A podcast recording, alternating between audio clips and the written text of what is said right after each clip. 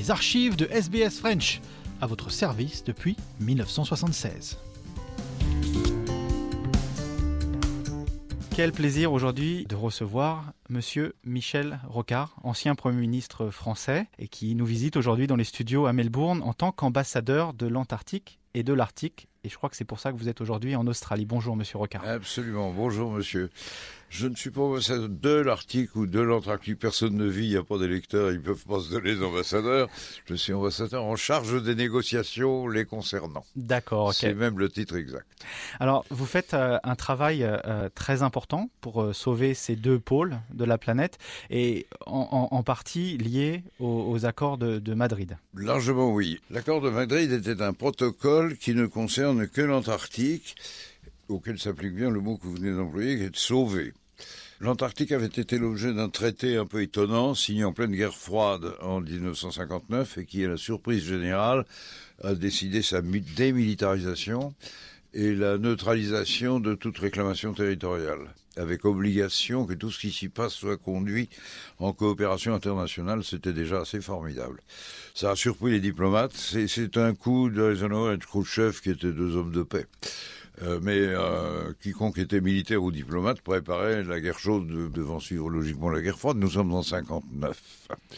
Et ce coup de tonnerre dans le ciel bleu était suivi en dix-neuf cent quatre-vingt-onze de la signature d'un troisième protocole qui déclare l'Antarctique terre de science et réserve naturelle, mentionne même qu'elle fait partie du patrimoine de l'humanité et y proclame interdiction de toute activité minière. On a, ça vise aussi bien le gaz que le pétrole que le fer. Et du coup, l'environnement de l'Antarctique est très largement préservé. Il y a une espèce de police touristique euh, qui surveille les touristes de manière à ce qu'ils ne polluent pas. Vous ne pouvez jeter en Antarctique ni un mouchoir en papier, ni un mégot. Et, et quand bien. vous y allez, quand vous revenez, vous passez vos bottes dans un pédiluve sur le bateau. C'est prodigieux. Et c'est, d'une certaine façon, ça apprend aux touristes à, à respecter la nature. Comportement qu'il ferait bien de ramener chez eux après, parce que même si elle est moins fragile dans les zones tempérées, elle l'est quand même. Donc pour l'Antarctique, le problème mondial, c'est de surveiller la bonne exécution du traité et probablement d'essayer de limiter la croissance exponentielle aujourd'hui du tourisme, qui est quand même un peu pollueur dans sa nature. En Arctique, c'est le contraire. L'Antarctique est un continent couvert de glace d'eau douce, pour trois kilomètres, quatre kilomètres d'épais, en gros. En Antarctique, c'est un océan très fermé, il n'y a que de l'eau, ce qui flotte dessus est une glace d'eau salée. Elle fond avec le réchauffement climatique. Rien n'y a été possible pendant les six mille ans d'histoire connue. Depuis vingt ans, tout devient possible. La recherche scientifique, la guerre, le pétrole, l'activité pétrolière ou gazière, et naturellement la grande navigation commerciale, sans parler de la pêche. Or, il y a cinq riverains seulement autour de l'océan Arctique. Ces riverains sont puissants et, et furent agressifs de temps en temps. Et gourmands. Et gourmands. Les deux à la fois, ça va très bien. Les Russes, les Américains, les Canadiens, et en plus petit, la Norvège et le Danemark, qui est toujours suzerain pour le Groenland. Mais le Groenland a déjà un gouvernement indépendant et va vers son indépendance. Si bien que chacun veut faire la paix chez lui, contrôler chez lui la sécurité, le refuge, la récupération des voyageurs accidentés, ils n'en ont pas les moyens. La perspective d'une grande route polaire qui raccourcirait de plus du tiers euh, les routes Europe, euh, Nord-Pacifique, Chine, Japon, et cetera, pour lesquelles il faut passer par euh, le canal de Panama, euh, c'est un atterrissage, mais personne ne prépare rien et ça va mal. D'accord. Et, et, et donc vous, au, au jour le jour, votre travail vous amène aujourd'hui, par exemple en Australie, vous, vous, vous parlez de ça, vous avez fait beaucoup de travail avec Bob Hawke. Alors c'est en effet la, la signature du protocole qui a sauvé l'Antarctique et dont je viens de vous parler, est due à une espèce de coup de force diplomatique. On avait à Wellington, en Nouvelle-Zélande, en dix-neuf cent quatre-vingt-huit, signé une convention qui valait le troisième protocole de ce traité, qui prévoyait les précautions à prendre, les formes, les procédures à respecter pour aller explorer du gaz ou du pétrole en Antarctique. Et deux pays se sont fâchés, deux premiers ministres qui étaient des copains. Bob Hawke, Premier ministre d'Australie, et moi, Premier ministre de France, nous avons considéré qu'il ne fallait pas signer ça, il fa... c'était signé, il ne fallait pas le ratifier, lui donner force, et qu'il fallait relancer une négociation beaucoup plus ambitieuse, puisqu'au lieu de permettre, sous des contraintes assez sévères, mais tout de même de permettre l'exploitation du gaz et du pétrole, on allait l'interdire. Le miracle là-dedans, c'est que notre coup de force a réussi. Mais on s'est conduit comme les bad boys, de, les mauvais garçons de la diplomatie internationale. On a fait un scandale. Mm-hmm. Euh, même chez moi, je me suis fait un peu engueuler. Mais enfin, j'étais Premier ministre, ce qui était une position de puissance relative. Mm-hmm. Et en tout cas, ça a réussi. Alors, ce qui vient de se passer, je suis en Australie parce que nous sommes allés à Hobart pour une belle cérémonie. Elle était euh, sympathique. Euh, en fait, c'était un séminaire de travail pour célébrer le vingtième anniversaire du protocole, qui a une parenté franco-australienne. La France et l'Australie n'ont dans l'histoire jamais fait quoi que ce soit ensemble. Et le communiqué par lequel nous avons tous les deux annoncé ensemble que nous refusions... Il était à Paris en voyage, Monsieur Hawke. Di- diplomatiquement, hein, parce que les Australiens sont venus aider les Français pendant la guerre, quand même. Oui, oui, oui. C'est... Nous n'avons rien fait ensemble qui fût décidé de, d'un commun accord. Notre présence dans la guerre, nos cimetières sont pleins de tipis voisines les uns avec Exactement, les autres. Oui. Mais il n'y a pas eu d'acte. Et c'est le, l'unique acte, historiquement, que nos pays ont fait tout seul et contre tout le reste, et ils ont gagné. C'est un très beau précédent. Ouais. Ça méritait d'être fêté. Et en plus, il y a derrière toute une histoire de détails diplomatiques que les scientifiques, les technologues qui travaillent sur l'Antarctique, beaucoup. La base de Hobart est puissante. C'est mmh. un, c'est pour un monstre, enfin, c'est un élément de, de force. Ne connaissait pas. Euh, donc, il y a eu quelque chose de sympathique et d'amusant à, à raconter les coups et à mettre à plat les viols de procédure que, auxquels Hawke et moi nous sommes été conduits, enfin, que nous nous sommes permis. On s'est bien amusés. Mais l'enjeu n'était pas seulement commémoratif. Nous sommes venus rappeler aux autorités australiennes compétentes qu'il est nécessaire d'étendre le nombre des nations qui ont ratifié ce protocole pour lui donner plus de force. Parce qu'il est révocable en deux mille quarante-huit. Vous me direz que c'est presque demain matin, mais le pétrole devient si rare que tout le monde a peur et que beaucoup de nations, notamment des nations polaires actives, Chili, Argentine, se disent « ils vont nous casser ça ». Mmh. Et il y a une grande crainte que le manque de pétrole et le caractère très excessif de son prix ne conduisent en deux mille quarante-huit à renoncer à cette interdiction. Je n'en crois rien pour ma part, parce que je pense que tout le monde oublie qu'en deux mille quarante-huit, la planète sera terrorisée, prendre les effets du fait qu'elle ne lutte qu'elle n'a rien fait de sérieux pour combattre les gaz à effet de serre, donc pour combattre l'effet de serre, et par conséquent, le niveau des eaux sera en train de monter partout, beaucoup plus vite qu'il n'est aujourd'hui prévu. Donc vous pensez qu'en deux mille quarante-huit, on, on sera, on, on, aura, d'autre chose. Voilà, on aura vraiment réalisé qu'il aurait fallu qu'on fasse quelque chose avant? Ah ben, euh, en deux mille quarante-huit, si, si nous continuons à ne rien faire contre l'effet de serre, une demi-douzaine de nations membres des Nations Unies auront disparu sous les eaux. Euh, des petites, le Tuvalu, les Seychelles, les Maldives, et puis il y a le Bangladesh, cent quarante millions d'habitants avec cinq mètres d'altitude en moyenne. Et cela, il aura fallu les, les, les écluser ailleurs. Nous aurons des dizaines de millions de réfugiés climatiques. Mm-hmm. On ne pensera pas à produire davantage de pétrole cette année. Je ne sais pas comment ça sera passé, mais l'évidence de notre inaction d'aujourd'hui, c'est l'échec de Copenhague, mm-hmm. que je suis en train de, de rappeler. À Copenhague avait lieu, en il y a trois ans, une grande conférence pour améliorer le combat de l'humanité contre l'effet de serre, et nous nous sommes disputés. Les États-Unis, la Chine ont fait preuve de, d'un refus de solution commune, en même temps que le monde entier se battait sur qui va payer, les pauvres ou les riches, leur part ou pas, mm-hmm. quelle peut être leur part, et cetera. Non, nous sommes dans une situation mondiale vraiment dangereuse. Nous en sourions là tous les deux en ce moment. Il mm-hmm. n'y euh, a pas de quoi. Non, c'est sûr. Euh, et euh... Mais vous touchez un vrai nerf en fait ici, parce qu'en Australie, c'est une question qui est vive, parce qu'il y a cette introduction ou non d'une taxe dite carbone, et il y a aussi euh, les, des, des partis qui réfutent le fait qu'il y ait de l'effet de serre encore. Il y a des gens qui a, discutent a, de ça. Il y en a encore. Ben, faudrait les renvoyer à l'école. Mmh. Tout, tout, en, tout en ayant peur des réfugiés aussi. Donc euh, l'un va aussi avec l'autre. Donc euh, vous, vous pensez que c'est vraiment au cœur du problème, ça? Le fait qu'il y ait ici ou là des, part- des forces politiques, des partis qui nient l'effet de serre est une espèce d'aberration intellectuelle, mais qui relève de l'idéologie. Ils cachent là derrière le fantasme d'autre chose. On, on ne comprend pas très bien. Parce que la communauté scientifique a fait son accord après quinze ou vingt ans de bataille sur le sujet. L'unanimité est acquise. Il y a un effet de serre, il est massif, il va s'accélérant. Le, le groupe international d'études sur le climat, qui s'appelle le GIEC, est une création de l'ONU. Sur l'ordre du secrétaire général, deux agences, l'Organisation météorologique internationale, on croit qu'elle ne fait que de la météo, elle s'occupe de l'avenir aussi, en termes de, de climat. Et puis le petit programme des Nations Unies pour l'environnement, ont créé ensemble ce GIEC, ce groupe d'études internationales pour le climat. Ils publient en gros un rapport tous les cinq ans. Alors on est au quatre, on doit attendre le cinquième euh, ces, ces jours-ci. Le premier a été horriblement euh, disputé, conflictualisé. C'était même drôle. Une science seigneuriale. La, la science, c'est quelque chose de très sérieux, c'est très mandarinalisé. Il y a, on est docteur, on est professeur, on poursuit des grades, et il y a une reconnaissance par les autres. Et donc, la, les sciences partout sont dirigées par des mandarins. La géologie est reconnue comme science depuis la Grèce antique, en même temps que la physique et les mathématiques, et là, une seniorité.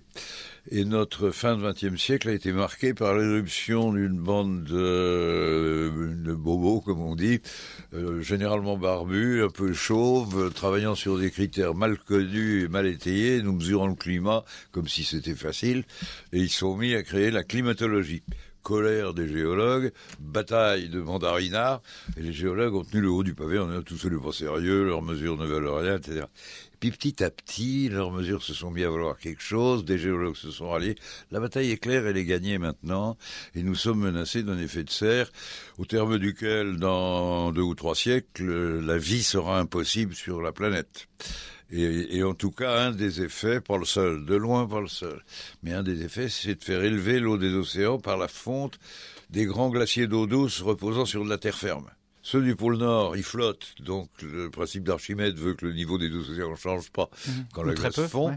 Euh, mais euh, toute l'Antarctique a trois virgule cinq kilomètres d'épée de glace, la calotte du Groenland au moins deux. Euh, elle suffit, elle toute seule, elle fondrait euh, élever le, le niveau des eaux des océans de sept mètres. Or, plus d'un milliard d'habitants habitent à moins de vingt mètres d'altitude. Et sept mètres, c'est trois étages. Hein. sept mètres, c'est trois étages. C'est vite fait. Alors, on y va tout droit. Et euh, les fous qui nient ça maintenant pour des raisons parfois d'idéologie absurde et parfois de défense d'intérêts, notamment pétroliers. Il, il serait quand même d'intérêt commun de les prendre à leur piège assez vite, mais je ne sais pas si on va y arriver. Mmh. En tout cas, la, la conséquence, c'est comme il y a des pays euh, où l'influence de tels irresponsables est dominante, nous, nous allons devoir chercher en plus des moyens de prendre des décisions dans le monde qui ne soient pas seulement par consensus. Il y a quelque chose de suicidaire et d'absurde à attendre que tout le monde se mette d'accord pour combattre le feu. Vous imaginez une maison en feu et une délibération des habitants de la maison dehors étant d'accord ou pas sur le fait d'appeler les pompiers. Parce que si on appelle les pompiers, l'eau noiera les meubles et ça fera des dégâts. On ne sait pas très bien, on sait quand même que la contribution à l'effet de serre s'aggrave si on émet de, de plus en plus de, de gaz carbonique. C'est le plus volumineux des gaz à effet de serre, mais c'est pas le moins toxique. Le méthane... Alors le méthane, la moitié du méthane produit, c'est la mauvaise digestion des bovins. Mmh. Le milliard de vaches indiennes pète beaucoup, pardonnez-moi cette vulgarité, et tout ça fait des, des milliers de tonnes de méthane. Mmh. Alors le méthane est encore plus actif comme gaz à effet de serre que n'est le gaz carbonique. Il faudrait se débarrasser des deux, mais commençons par le gaz carbonique, c'est le plus volumineux, lui. Ça serait déjà pas mal. J'ai été en France, j'appartiens à l'opposition, et pourtant le président de la République m'a choisi, un de ses ministres, m'a choisi pour présider une conférence d'experts, c'est-à-dire de spécialistes de ça dans tous les milieux. Les agriculteurs, les ouvriers, le patronat, la banque, euh, et cetera. Je donne une conférence sur la taxe carbone dont je suis sorti chaud partisan. Et je m'offre comme conseiller technique aux, aux acteurs australiens qui veulent en savoir plus sur le sujet. Ça vous fait plaisir d'être revenu en Australie ? J'aime beaucoup l'Australie. J'ai... J'ai pendant cinq ans présidé une petite association qui s'était pour, donné pour but de célébrer dignement le deux centième anniversaire du commandant Nicolas Baudin. Le commandant Nicolas Baudin était un des meilleurs marins de Napoléon Bonaparte, lequel allait plus tard perdre la guerre sur mer et a commis en dix-huit cents tout juste la folie d'envoyer un de ses meilleurs marins faire de la cartographie autour de la Nouvelle-Hollande pour savoir si c'était un archipel ou une grande île, euh, au lieu de le garder sur le front. Bref, Nicolas Baudin est l'homme qui a cartographié environ soixante pour cent des côtes australiennes, l'ouest de la partie nord, toute la grande façade ouest et l'essentiel de la partie méridionale jusqu'à Encounter Bay. Et ça, c'est une très jolie histoire franco-australienne. À Encounter Bay, le commandant Flinders, qui, qui faisait le même travail de l'autre côté, et le commandant Baudin se rencontrent, s'aperçoivent, savent que leurs nations sont en guerre, devraient, pour obéir aux ordres, se canonner mutuellement. Au lieu de quoi, Flinders appelle Baudin à prendre le thé à son bord, à discuter le coup, et commence un échange de données scientifiques entre les deux commandants sur la cartographie de ce qui allait un peu plus tard s'appeler l'Australie. C'est fabuleux. Mm-hmm. De, nos relations sont inconnues. Ça explique pourquoi en Australie, il y a un millier de caps, de baies, de petits ruisseaux, de villages, de sites qui ouais. portent des noms français. Complètement, ouais. C'est le, l'enfance de Baudin, tout ça. Et ça vous fait plaisir quand vous, quand vous voyez ça, en tant que Français ? Eh ben, ça, ça me chatouille un peu l'ego. Bon, mais l'important est que ça, c'est créateur de, d'immense sympathie entre deux peuples et deux histoires. Et l'Australie vous l'a rendu ? Je crois que vous avez eu une, une médaille. Je suis commandeur, ça veut dire compagnon de chez eux de l'Ordre de l'Australie, et je crois bien être, euh, enfin j'étais quand je l'ai été fait, le seul homme politique de l'Europe continentale à atteindre cette dignité. Je suis très fier. Ouais. Il y a de quoi en tout cas. Si on revient un peu sur votre carrière, vous avez quand même une carrière euh, qui, qui s'étale sur plusieurs décennies. Aujourd'hui, oui, si je vous... le crains. Dites-le, je suis en train de devenir vieux. Bon. euh, mais ce que, ce que je veux dire, c'est que vous avez quand même fait énormément de choses pour la France, pour les Français. J'ai, j'ai J'ai juste regardé une liste, vous avez créé le R M I par exemple. Oui. Aujourd'hui, c'est des choses qui sont encore en place. Ah, euh, vous, vous... Enfin, le R M I a été utilement remplacé par le R S A. Oui, mais c'était un bon départ quand même, le R M I. C'est un... c'est un excellent départ et il a eu un excellent suivi. Martin Hirsch était déjà un travailleur social dans les équipes qui ont produit le R M I. Alors, il était devenu ministre du gouvernement de l'aile conservatrice française et j'étais dans l'opposition. Mais le jour où le R S A a été voté, Martin Hirsch m'a quand même envoyé une grande bouteille de bon vin blanc pour euh, honorer cet anniversaire et cette continuité. Le R M I, nous l'avions pensé comme un secours temporaire entre deux périodes de chômage. Et nous étions un peu outrecuidants. Enfin, moi, pas trop, parce que je n'avais pas guère d'illusions sur le programme économique de la gauche de dix-neuf cent quatre-vingt. Mais le président de la République, les premiers ministres, Pierre Mauroy, Fabius, en avaient beaucoup, et pensaient que nous allions sortir la France du chômage grâce à l'intelligence de nos mesures économiques. Les nationalisations n'ont servi à rien, ça ne s'est pas passé comme ça. Mmh. Et donc le R M I est né sur, euh, au fond, une erreur de diagnostic. Nous voulions couvrir un désastre temporaire dans une vie et donner les moyens... non seulement de survivre, mais de se recycler, de prendre le temps d'apprendre une formation à des périodes entre deux personnes de chômage. Et puis, il s'est mis à stocker de plus en plus des chômeurs qui n'en sortaient plus. Et du coup, euh, les enveloppes budgétaires ont craqué, mais les équipes d'hommes aussi, puisque le R M I est la première allocation dont le versement s'accompagne d'un engagement de faire soi-même un effort pour se resocialiser, pour réapprendre à se lever ce matin, à être propre au travail et chercher du boulot. Euh, et là, les équipes ont craqué. Et puis nous l'avions interdit aux jeunes puisqu'il y avait d'autres systèmes de, d'aide à la recherche d'un premier emploi, une allocation spéciale différente. Et avec la transformation et l'aggravation de la situation sociale en Occident, ça s'appelle la crise économique hein, sur le long terme tout ça, euh, il a fallu modifier en effet le R M I et, et lui, le rendre accessible aux très jeunes et, c'est comme ça qu'il, et, et le rendre surtout compatible avec des revenus de petits boulots. Et ces choses étaient nécessaires. Moi, j'étais tout à fait d'accord avec Martin Hirsch. C'est comme ça qu'il est devenu le R S A. C'est la même continuité, la même inspiration de politique sociale française. Mais quand, quand on est un homme politique, on se rend compte euh, plusieurs années après qu'on a été à la base d'une mesure comme, comme celle du R M I. On a une certaine satisfaction que la mesure n'ait pas été rebootée après un certain moment et qu'on a changé la vie quand même de, de pas mal de milliers de personnes. Mais je ne saurais vous le cacher, vous avez bien raison. Enfin, ne cherchez pas à me faire donner à nos auditeurs attentifs euh, l'impression que je suis arrogant et, et sûr de moi ou rien tel. Absolument pas, absolument pas. Mais on n'a pas fait de mauvais boulot, là, mm-hmm. C'est vrai. Vous avez été aussi conseiller pendant la dernière élection présidentielle euh, de Ségolène Royal, je crois, vous avez travaillé avec elle. Euh, cette année, ça va être, enfin l'année prochaine, ça va être une élection auquel vous allez peut-être participer avec un œil consultatif ou cette année, ça va vraiment, enfin cette fois-ci, ça va être une fois où vous allez la regarder en tant que euh, citoyen français. Mes rapports avec Ségolène Royal n'ont pas tout à fait eu l'intensité que vous décrivez. Euh, elle m'a demandé, je lui ai remis un épais rapport sur le, la propriété intellectuelle en matière de logiciels. Donc euh, la, la, la liberté d'emploi de, euh, d'Internet, donc le statut de ce qu'on appelle maintenant le piratage et qu'on cherche à punir, et qui est pourtant dans la logique de la chose. Sujet extrêmement difficile. Je suis en bien meilleur terme et j'ai beaucoup plus confiance dans les deux principaux candidats de la primaire socialiste en ce moment, qui me paraissent avoir davantage le, le niveau. Si vous voulez, Ségolène était une gentille fille, je pense... Il y a un problème de pointure.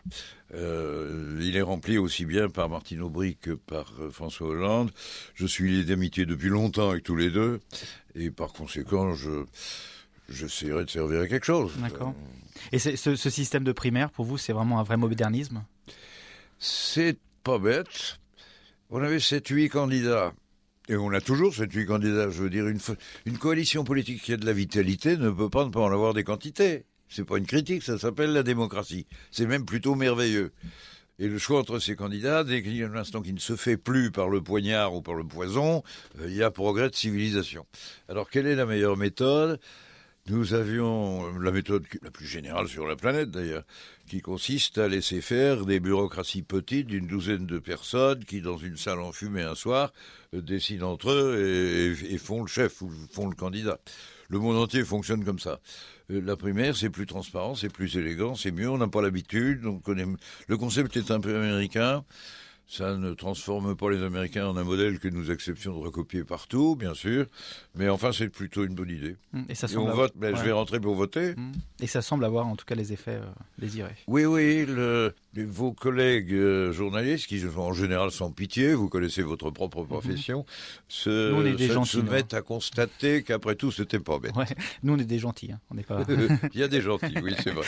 Euh, j'ai une dernière question pour vous. Si vous pourriez dire un mot au petit Michel Rocard, euh, vous êtes content de, de votre bilan ? euh, À moitié... Je, je... Dans mon bilan, il y a la paix en Nouvelle-Calédonie, on a eu le temps d'en parler. Mais ça, on peut en parler si vous voulez. Parce que ça, il y a c'est le sauvetage euh... de l'Antarctique, dont je suis de plus en plus fier tous les jours, au fur et à mesure qu'autour de moi on en prend conscience. C'est un bilan décent. Mais j'ai été un politique à grand niveau, j'appartiens à une génération qui va, quand elle s'en va, laisser le monde en bien pire état qu'on l'a trouvé, euh, avec plein de dommages, plein de dégâts et une absence de traitement. Ma génération n'a pas beaucoup de raisons d'être très fière de son legs. Et son legs va empoisonner à travers la dette et les pollutions et le réchauffement climatique et la vie des descendants. Pas très glorieux. Vous avez juste dit un mot sur la Nouvelle-Calédonie, ça a été un, un, des, un des grands succès de, de, de votre carrière, ça. Oui, c'est, oui. C'était, ces choses sont assez simples. La Nouvelle-Calédonie a été conquise par les Français en dix-huit cent cinquante-trois, je crois, si je me souviens bien. C'est dans l'ensemble de l'Empire français, il y avait quelques îles dans les Caraïbes, il y avait la moitié de l'Afrique de l'Ouest... Il y a eu l'Indochine. La Nouvelle-Calédonie est objectivement le territoire où le colonialisme a été le plus brutal, le plus sauvage. Il y a eu des explosions très souvent. Et ça a continué. Et, et chaque fois, le gouvernement français réagissait par la répression. Et accompagnant la répression, la change, un changement législatif du statut local pour que ça marche autrement, décidé à Paris sans jamais consulter personne. Moi, je suis nommé Premier ministre cinq jours après un massacre. L'armée française avait foncé sur une grotte où une vingtaine de Kanaks tenaient en otage dix-neuf de nos gendarmes pour sanctionner une violation de sa parole donnée par l'État français. Monsieur Ponce avait été le ministre des départements d'outre-mer avant, il voulait un nouveau statut, euh, il était embêté que personne n'aille voter... Et il avait fait dire, parce que tout le monde se connaît en Nouvelle-Calédonie, il avait fait dire au chef Kanak, « Vous n'aimez pas ce statut, votez donc non, mais venez donc voter quand même, personne ne vous connaît, on ne vous mesure pas, et cetera » Et les types qui, qui jusque-là ne faisaient que du boycott, et du boycott offensif. Ils interdisaient l'accès au bureau de vote et on, se, on s'est tripé, on se tuait un peu à chaque élection en Nouvelle-Calédonie. C'était grave. Et les chefs Kanak ont fait, après tout, pourquoi pas, et vous verrez bien que notre nom est gros, mais il y a une condition. C'est que vous fassiez voter ça un jour où il n'y a pas une élection nationale dans laquelle on noierait des résultats pour ne plus en parler. Le ministre promet, le premier Jacques Chirac viole la promesse et met ce référendum sur le statut Ponce le premier jour de la présidentielle suivante. La colère, d'autant que c'était la seconde promesse violée, la première étant tout aussi solennelle. Et signée Général de Gaulle, la première. On maintiendra la loi d'avant. Formidable. Et du coup, devant cette colère et, et cette découverte qu'on ne peut pas négocier avec la France, elle ment. Vous vous rendez compte, la honte. Les Kanaks furieux prennent en otage vingt-neuf gendarmes. Et l'armée donne l'ordre, enfin l'armée, c'est signé du, du gouvernement et même du président de la République, l'ordre d'assaut, décide d'envahir cette grotte soi-disant pour libérer les otages. En fait, ils, ils prenaient le risque que les otages soient, soient assassinés dans la bataille. Et c'est d'ailleurs exemplaire...